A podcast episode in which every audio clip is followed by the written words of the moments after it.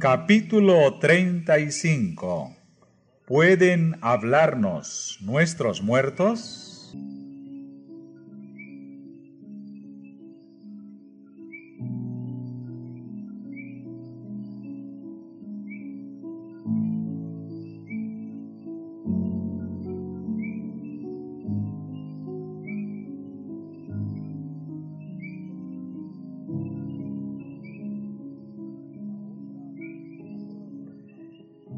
Obra ministradora de los santos ángeles, tal cual está presentada en las santas escrituras, es una verdad de las más alentadoras y de las más preciosas para todo discípulo de Cristo. Pero la enseñanza de la Biblia acerca de este punto ha sido oscurecida y pervertida por los errores de la teología popular. La doctrina de la inmortalidad natural, tomada en un principio de la filosofía pagana e incorporada a la fe cristiana en los tiempos tenebrosos de la gran apostasía, ha suplantado la verdad tan claramente enseñada por la Santa Escritura, de que los muertos nada saben. Multitudes han llegado a creer que los espíritus de los muertos son los espíritus ministradores enviados para hacer servicio a favor de los que han de heredar la salvación. Y esto a pesar del testimonio de las santas escrituras respecto a la existencia de los ángeles celestiales y a la relación que ellos tienen con la historia humana desde antes que hubiese muerto hombre alguno.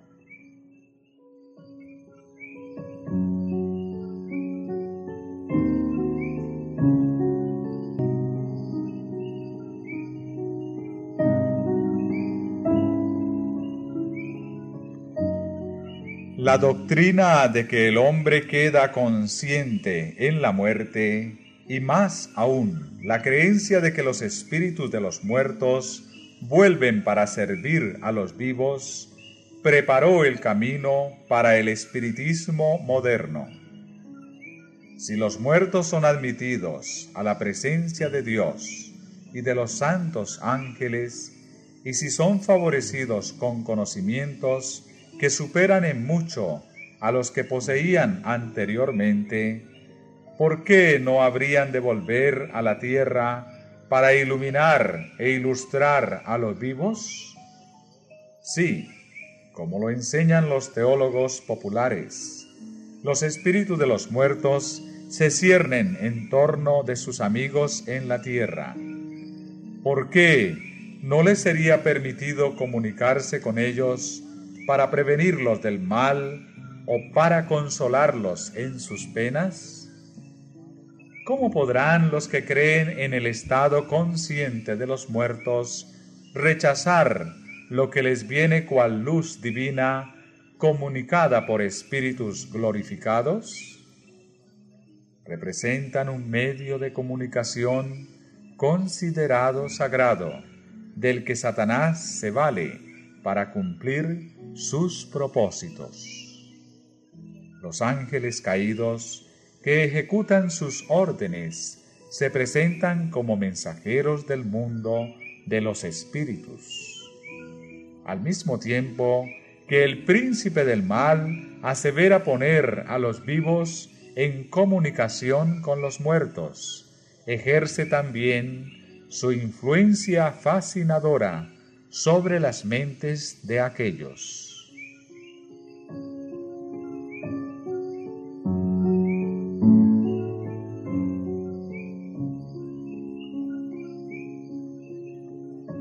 Satanás puede evocar ante los hombres la apariencia de sus amigos fallecidos.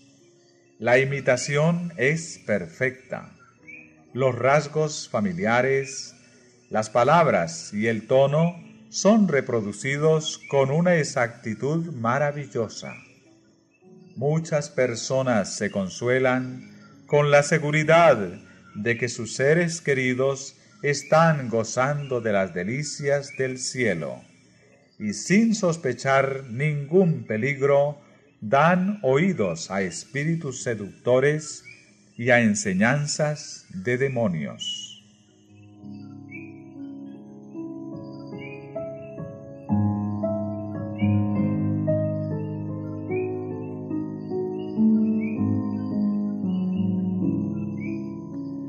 Después que Satanás ha hecho creer a esas personas que los muertos vuelven en realidad a comunicarse con ellas, hace aparecer a seres humanos que murieron sin preparación. Estos aseguran que son felices en el cielo y hasta que ocupan allí elevados puestos, por lo que se difunde el error de que no se hace diferencia entre los justos y los injustos. Esos supuestos visitantes del mundo de los espíritus dan a veces avisos y advertencias que resultan exactos.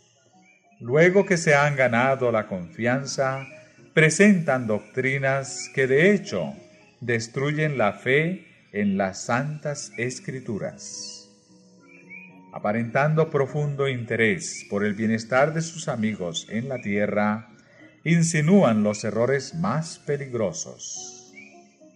El hecho de que dicen algunas verdades y pueden a veces anunciar acontecimientos da a sus testimonios una apariencia de verosimilitud, y sus falsas enseñanzas son aceptadas por las multitudes con tanta diligencia y creídas tan a ciegas como si se tratara de las verdades más sagradas de la Biblia.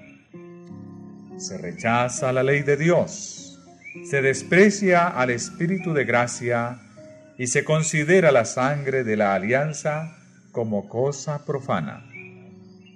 Los espíritus niegan la divinidad de Cristo y hasta ponen al Creador en el mismo nivel que ellos mismos.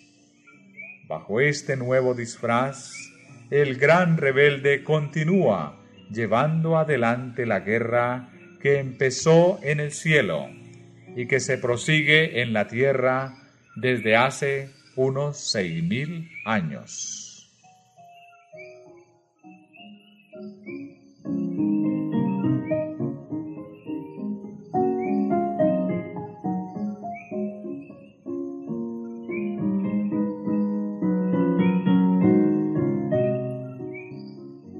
Muchos tratan de explicar las manifestaciones espiritistas atribuyéndolas por completo al fraude y a juego de manos de los mediums.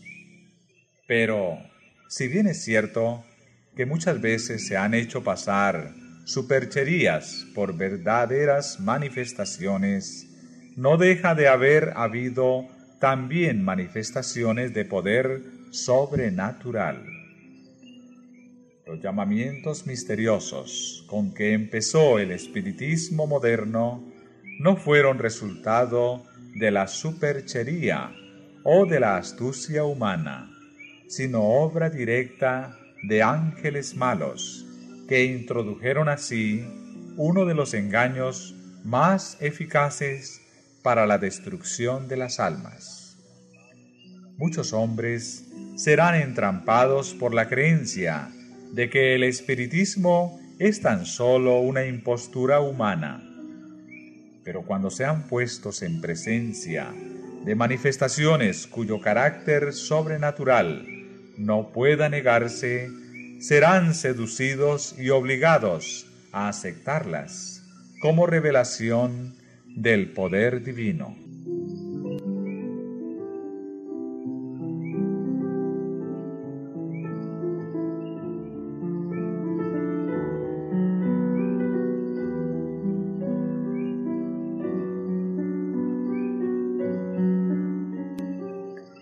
Estas personas no toman en cuenta el testimonio de las santas escrituras respecto a los milagros de Satanás y de sus agentes. no fue sino mediante la ayuda de Satanás que los nigromantes de Faraón pudieron imitar la acción de Dios. San Pablo declara que antes de la segunda venida de Cristo habrá manifestaciones análogas del poder satánico. La venida del Señor debe ser precedida de la operación de Satanás, con todo poder y con señales y con maravillas mentirosas y con todo el artificio de la injusticia. Y el apóstol San Juan, describiendo el poder milagroso que se ha de dar a conocer en los últimos días, declara, obra grandes prodigios, de tal modo que hace descender fuego del cielo a la tierra, a la vista de los hombres, y engaña a los que habitan sobre la tierra, por medio de las señales que se le ha dado poder de hacer. Lo que se predice aquí no es una simple impostura. Los hombres serán engañados por los milagros que los agentes de Satanás no sólo pretenderán hacer, sino que de hecho tendrán poder para realizar.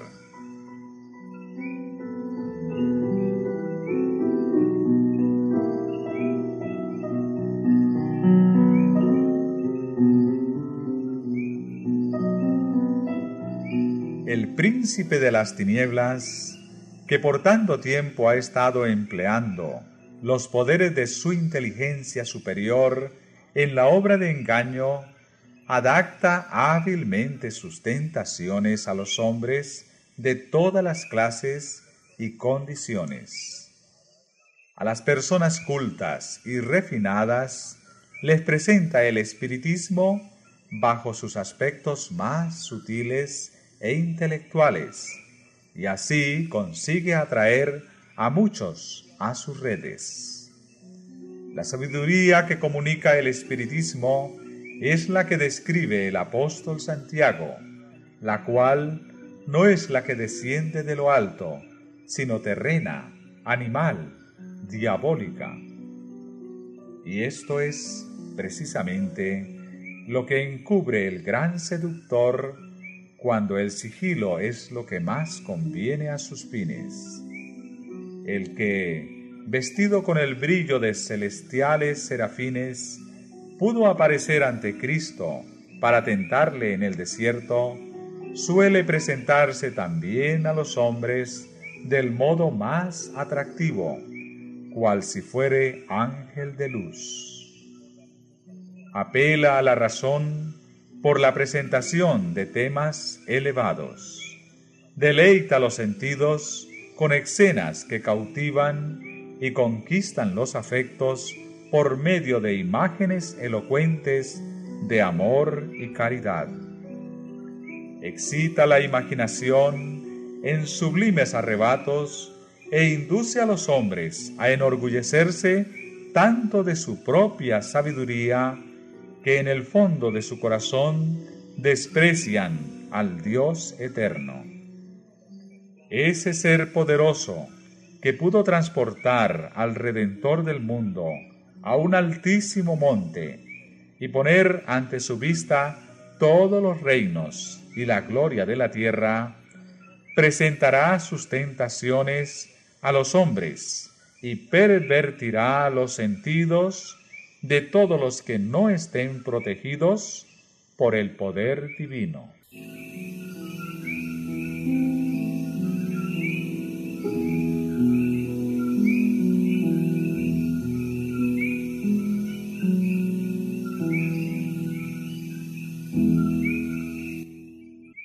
Satanás seduce hoy día a los hombres como sedujo a Eva en el Edén, lisonjeándolos alentando en ellos el deseo de conocimientos prohibidos y despertando en ellos la ambición de exaltarse a sí mismos.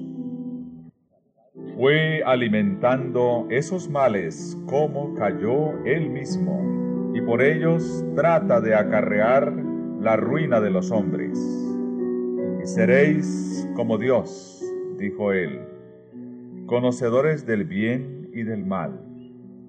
El espiritismo enseña que el hombre es un ser susceptible de adelanto, que su destino consiste en progresar desde su nacimiento, aún hasta la eternidad, hacia la divinidad, y además que cada inteligencia se juzgará a sí misma y no será juzgada por otra. El juicio será justo, porque será el juicio que uno haga de sí mismo. El tribunal está interiormente en vosotros. Un maestro espiritista dijo, cuando la conciencia espiritual se despertó en él, todos mis semejantes eran semidioses no caídos. Y otro dice, todo ser justo y perfecto es Cristo.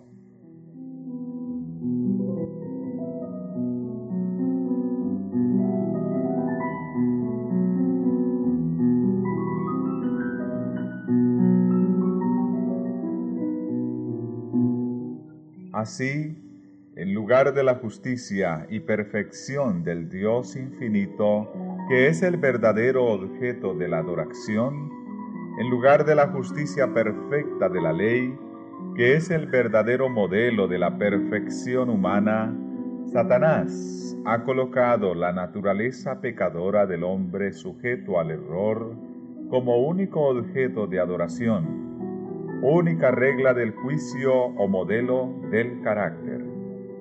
Eso no es progreso, sino retroceso.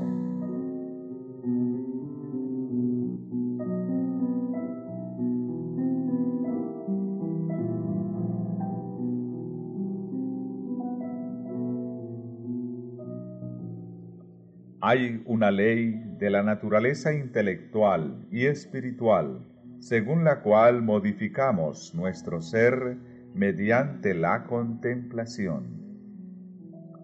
La inteligencia se adapta gradualmente a los asuntos en que se ocupa.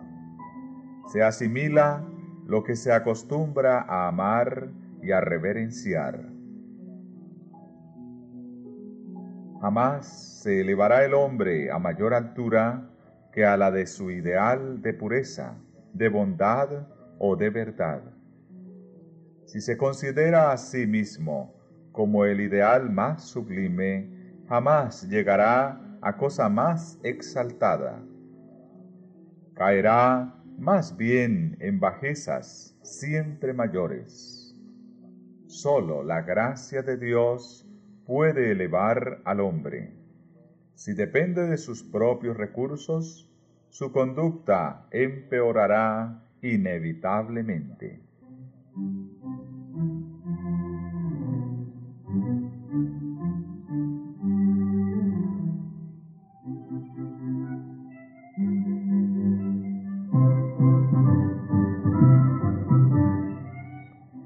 A los indulgentes consigo mismos, a los amigos del placer, a los sensuales, espiritismo se presenta bajo un disfraz menos sutil que cuando se presenta a gente más refinada e intelectual. En sus formas groseras, aquellos encuentran lo que está en armonía con sus inclinaciones. Satanás estudia todos los indicios de la fragilidad humana. Nota los pecados que cada hombre está inclinado a cometer y cuida luego de que no falten ocasiones para que las tendencias hacia el mal sean satisfechas. Tienta a los hombres para que se excedan en cosas que son legítimas en sí mismas, a fin de que la intemperancia debilite sus fuerzas físicas y sus energías mentales y morales. Ha hecho morir y está haciendo morir miles de personas por la satisfacción de las pasiones, embruteciendo así la naturaleza humana. Y para completar su obra, declara por intermedio de los espíritus que el verdadero conocimiento coloca a los hombres por encima de toda ley, que cualquier cosa que sea es buena, que Dios no condena, y que todos los pecados que se cometen, se cometen sin envolver culpabilidad alguna.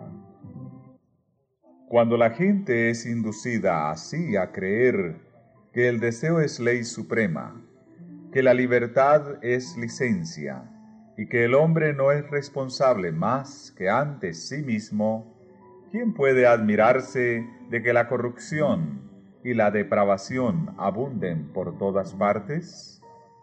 Las multitudes aceptan con avidez las enseñanzas que les dan libertad para obedecer los impulsos carnales.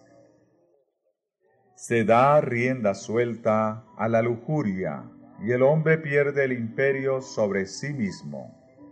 Las facultades del espíritu y del alma son sometidas a los más bestiales apetitos, y Satanás prende alegremente en sus redes a millares de personas que profesan ser discípulos de Cristo.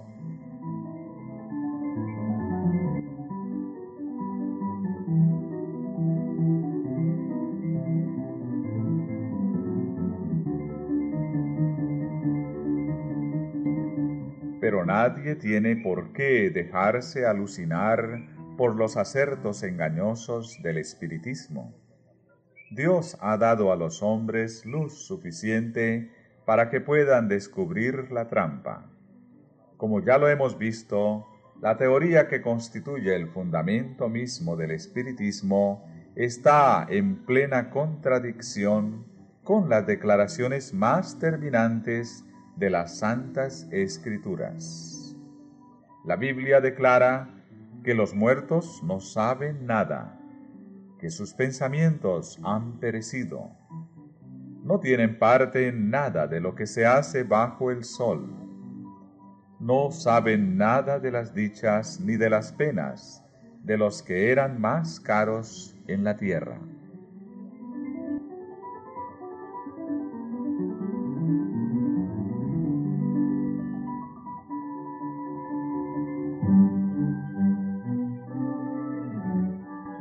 Además, Dios ha prohibido expresamente toda supuesta comunicación con los espíritus de los muertos. En tiempos de los hebreos había una clase de personas que pretendía, como los espiritistas de nuestros días, sostener comunicaciones con los muertos. Pero la Biblia declara que los espíritus, como se solía llamar a los visitantes de otros mundos, son espíritus de demonios. La costumbre de tratar con espíritus o adivinos fue declarada abominación para el Señor y era solemnemente prohibida so pena de muerte. Aún el hombre de la hechicería es objeto de desprecio en la actualidad. El acerto de que los hombres pueden tener comunicación con malos espíritus es considerado como una fábula de la Edad Media. Pero el espiritismo, que cuenta con centenares de miles y hasta con millones de adherentes, que se ha abierto camino entre las sociedades científicas, que ha invadido iglesias y que ha sido acogido con favor entre los cuerpos legislativos y hasta en las cortes de los reyes, este engaño colosal no es más que la reaparición, bajo un nuevo disfraz, de la hechicería condenada y prohibida en la antigüedad.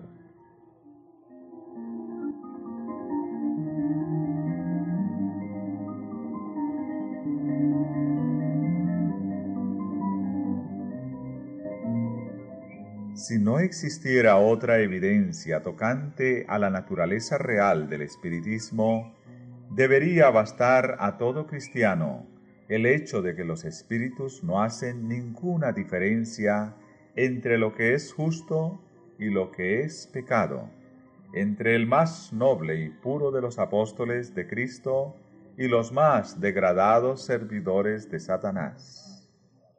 Al representar al hombre más vil, como si estuviera altamente exaltado en el cielo, es como si Satanás declarara al mundo, no importa cuán malos seáis, no importa que creáis o no en Dios y en la Biblia, vivid como gustéis, que el cielo es vuestro hogar.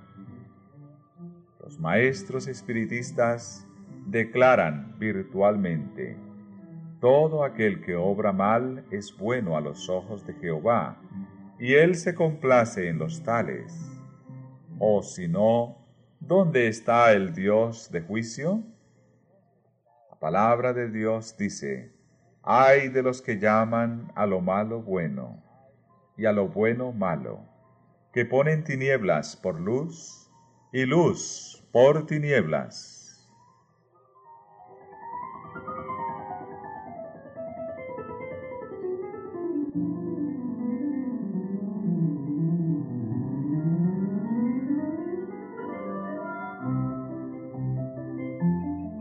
Esos espíritus mentirosos representan a los apóstoles como contradiciendo lo que escribieron bajo la inspiración del Espíritu Santo durante su permanencia en la tierra.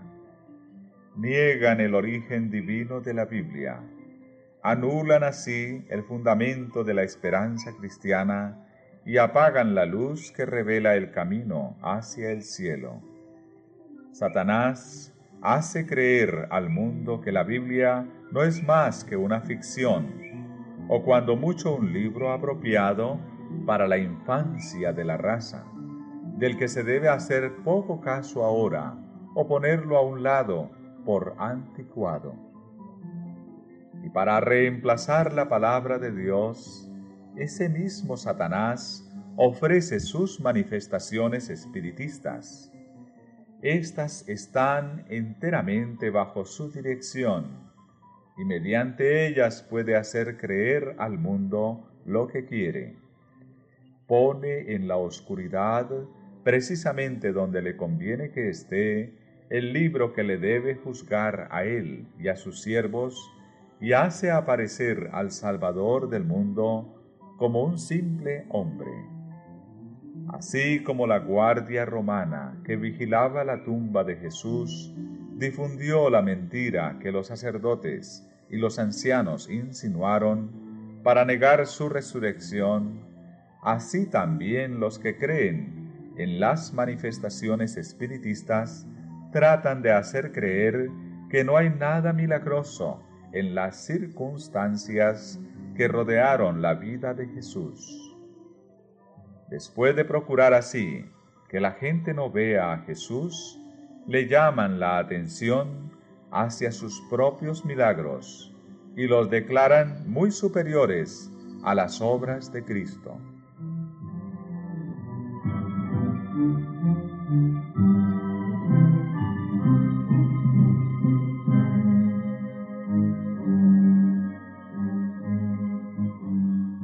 Es cierto que el espiritismo está mudando actualmente sus formas y echando un velo sobre algunos de sus rasgos más repulsivos, reviste un disfraz cristiano. Pero sus declaraciones hechas desde la tribuna y en la prensa han sido conocidas por el público desde hace muchos años y revelan su carácter verdadero esas enseñanzas no pueden ser negadas ni encubiertas.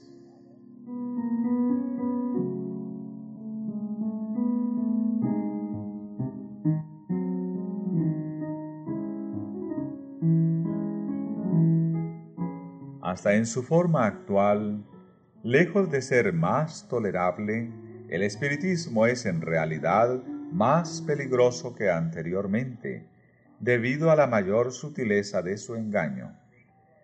Mientras años atrás atacaba a Cristo y la Biblia, declara ahora que acepta a ambos.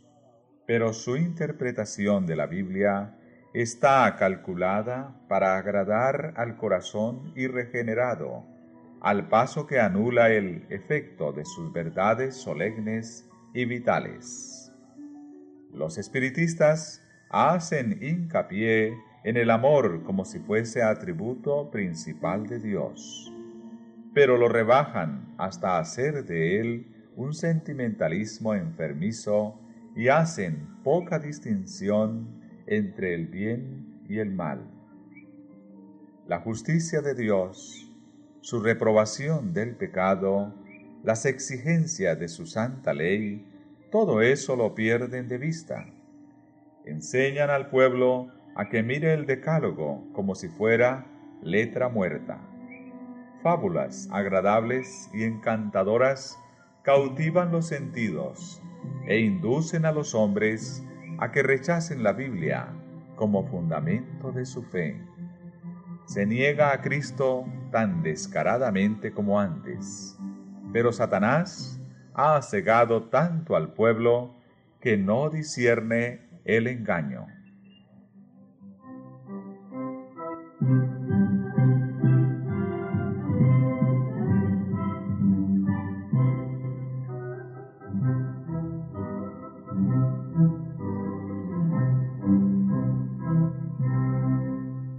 Pocas son las personas que tienen justo concepto del poder engañoso del espiritismo y del peligro que hay en caer bajo su influencia.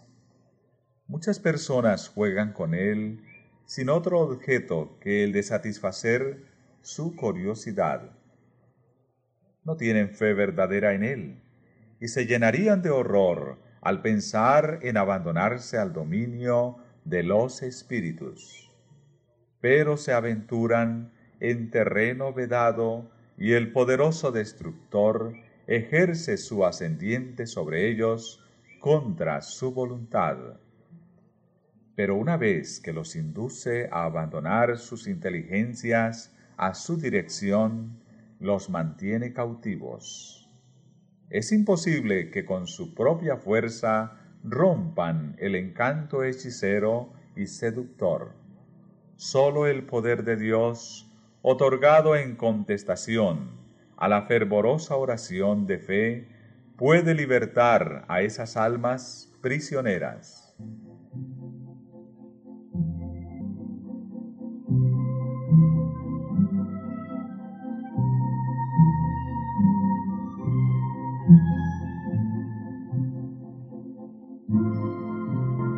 todos aquellos que conservan y cultivan rasgos pecaminosos de carácter o que fomentan un pecado conocido, atraen las tentaciones de Satanás. Se separan de Dios y de la protección de sus ángeles, y cuando el maligno les tiende sus redes, quedan indefensos y se convierten en fácil presa. Los que de tal suerte se abandonan al poder satánico, no comprenden a dónde los llevará su conducta. Pero, después de haberlos subyugado por completo, el tentador los empleará como agentes para empujar a otros a la ruina.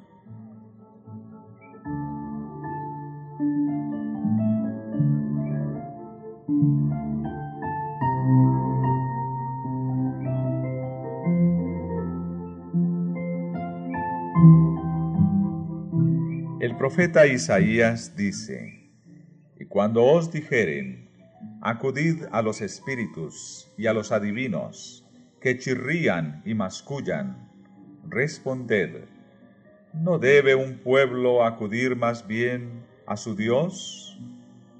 ¿Por los vivos acaso se ha de acudir a los muertos? A la ley y al testimonio, sino hablar en conforme a esta palabra, son aquellos para quienes no ha amanecido. Si los hombres hubiesen querido recibir la verdad tan claramente expresada en las santas escrituras, referente a la naturaleza del hombre y al estado de los muertos, reconocerían en las declaraciones y manifestaciones del espiritismo la operación de Satanás con poder y con prodigios mentirosos. Pero en vez de renunciar a la libertad tan cara al corazón pecaminoso y a sus pecados favoritos, la mayoría de los hombres cierra los ojos a la luz y sigue adelante sin cuidarse de las advertencias, mientras Satanás tiende sus lazos en torno de ellos y los hace presa suya. Por cuanto no admitieron el amor de la verdad para que fuesen salvos, Dios les envía la eficaz operación de error, a fin de que crean a la mentira.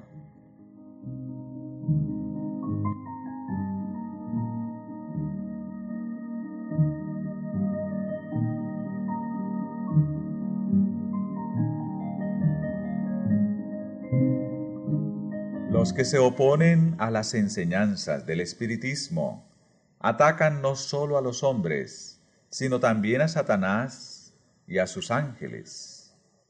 Han emprendido la lucha contra principados, potestades y malicias espirituales en los aires. Satanás no cederá una pulgada de terreno mientras no sea rechazado por el poder de mensajeros celestiales. El pueblo de Dios debe hacerle frente como lo hizo nuestro Salvador, con las palabras, escrito está.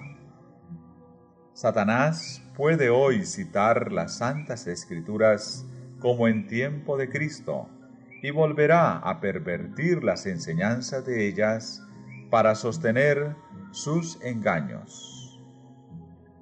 Los que quieran permanecer firmes en estos tiempos de peligro deben comprender por sí mismos el testimonio de las escrituras.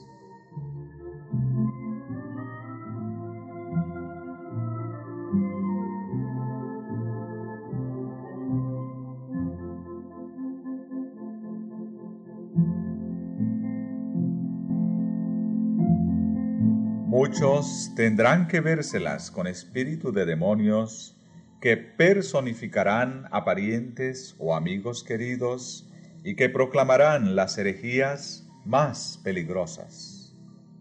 Estos espíritus apelarán a nuestros más tiernos sentimientos de simpatía y harán milagros con el fin de sostener sus acertos. Debemos estar listos para resistirles con la verdad bíblica de que los muertos no saben nada y de que los que aparecen como tales son espíritus de demonios.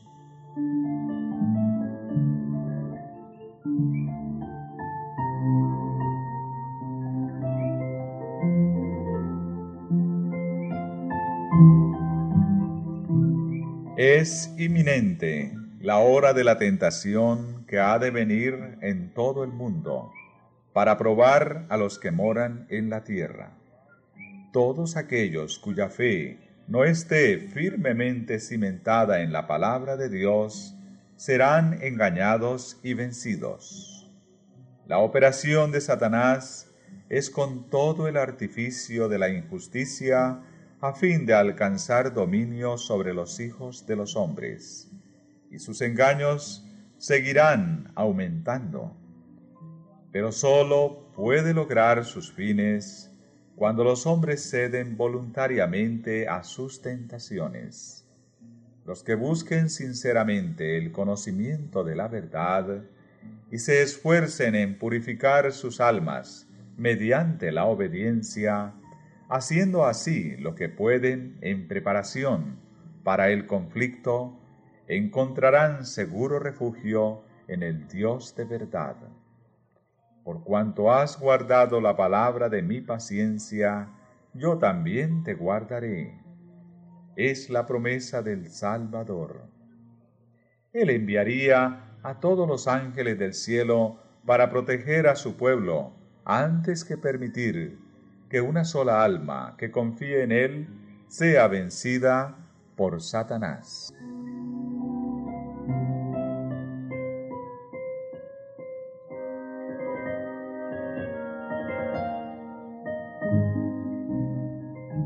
Profeta Isaías describe el terrible engaño que seducirá a los impíos y les hará creerse al amparo de los juicios de Dios. Hemos hecho pacto con la muerte y con el infierno tenemos hecho convenio. Cuando pasare el azote, cual torrente, no nos alcanzará, porque hemos puesto las mentiras por nuestro refugio, y entre los embustes nos hemos escondido. En la categoría de personas así descritas se encuentran los que en su impenitencia y obstinación se consuelan con la seguridad de que no habrá castigo para el pecador, de que todos los miembros de la humanidad, por grande que sea su corrupción, serán elevados hasta el cielo para volverse como ángeles de Dios.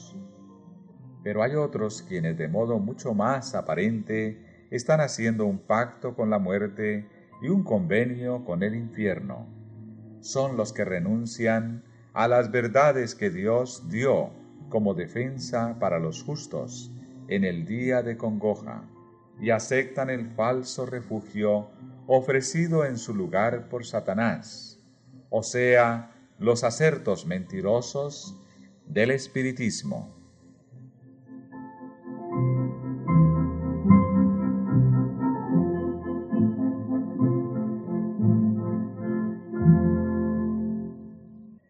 La obcecación de los hombres de esta generación es indeciblemente sorprendente. Miles de personas rechazan la palabra de Dios como si no mereciese fe, mientras aceptan con absoluta confianza los engaños de Satanás. Los incrédulos y escarnecedores denuncian el fanatismo, como lo llaman, de los que luchan por la fe de los profetas y de los apóstoles, y se divierten ridiculizando las solemnes declaraciones de las santas escrituras referentes a Cristo, al plan de salvación y a la retribución que espera a los que rechazan la verdad. Fingen tener gran lástima por espíritus tan estrechos, débiles y supersticiosos, que acatan los mandatos de Dios y satisfacen las exigencias de su ley. Hacen alarde de tanto descaro como si en realidad hubiesen hecho un pacto con la muerte y un convenio con el infierno, como si hubiesen elevado una barrera insalvable e indestructible entre ellos y la venganza de Dios. Nada puede despertar sus temores se han sometido tan completamente al tentador, están tan ligados a él y tan dominados por su espíritu que no tienen ni fuerza ni deseos para escapar de su lazo.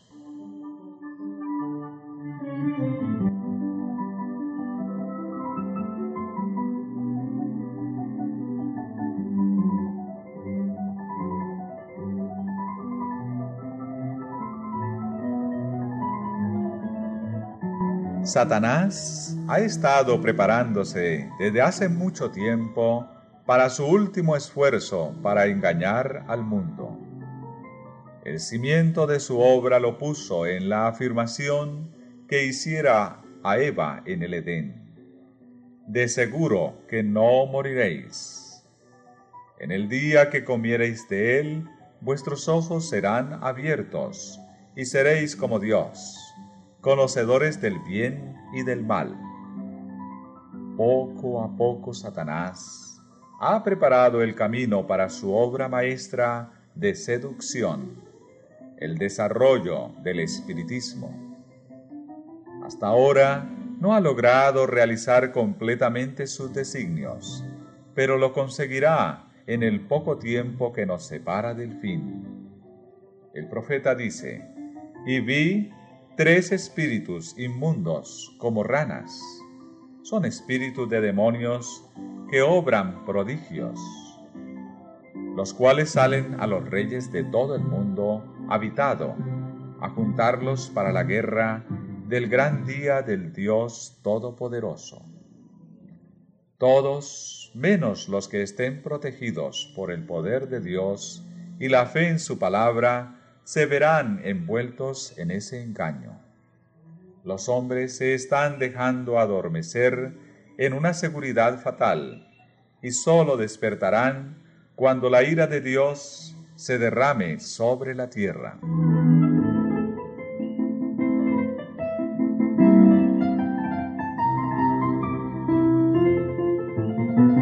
Dios, el Señor dice, también pondré el juicio por cordel, y la justicia por plomada, y la granizada barrerá el refugio de mentiras, y las aguas arrebatarán vuestro escondrijo. Asimismo, vuestro pacto con la muerte será anulado, y vuestro convenio con el infierno no quedará en pie. Cuando pasare el azote, cual torrente, vosotros seréis hollados de este invasor